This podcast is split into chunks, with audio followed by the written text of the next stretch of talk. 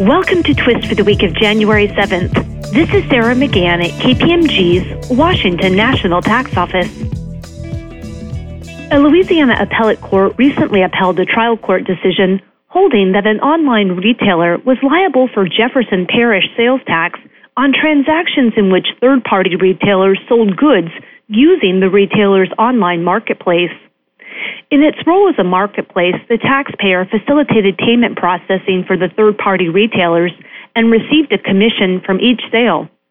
Per a contract with the third party retailers, the third party retailers remains the seller of record. They were responsible for fulfilling all orders and all customer service aspects of a transaction, such as order cancellations, returns, and refunds. The taxpayer collected Jefferson Parish sales and use taxes on sales of its own products via the marketplace, but argued that it was not a dealer required to collect and remit tax with respect to the third party transactions that arose from its marketplace. Under Louisiana law, parish level sales tax must be collected by a dealer from a purchaser the statutory definition of dealer, among other things, includes any person who engages in regular or systematic solicitation of a consumer market in the taxing jurisdiction, including by various computer and electronic means.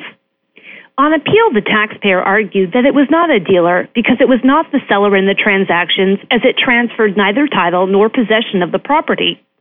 The appellate court, however, noted that the tax collection requirement applied to dealers and that the definition of the term dealer encompassed a wider group of people than a seller. Had the legislature intended the collection duty to apply only to sellers, in the court's view, it presumably would have used that term.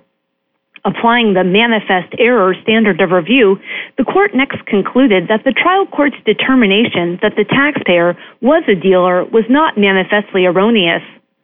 Finally, the court declined to rule on whether or not imposing a collection duty on the taxpayer would violate federal law because this issue was not before the trial court.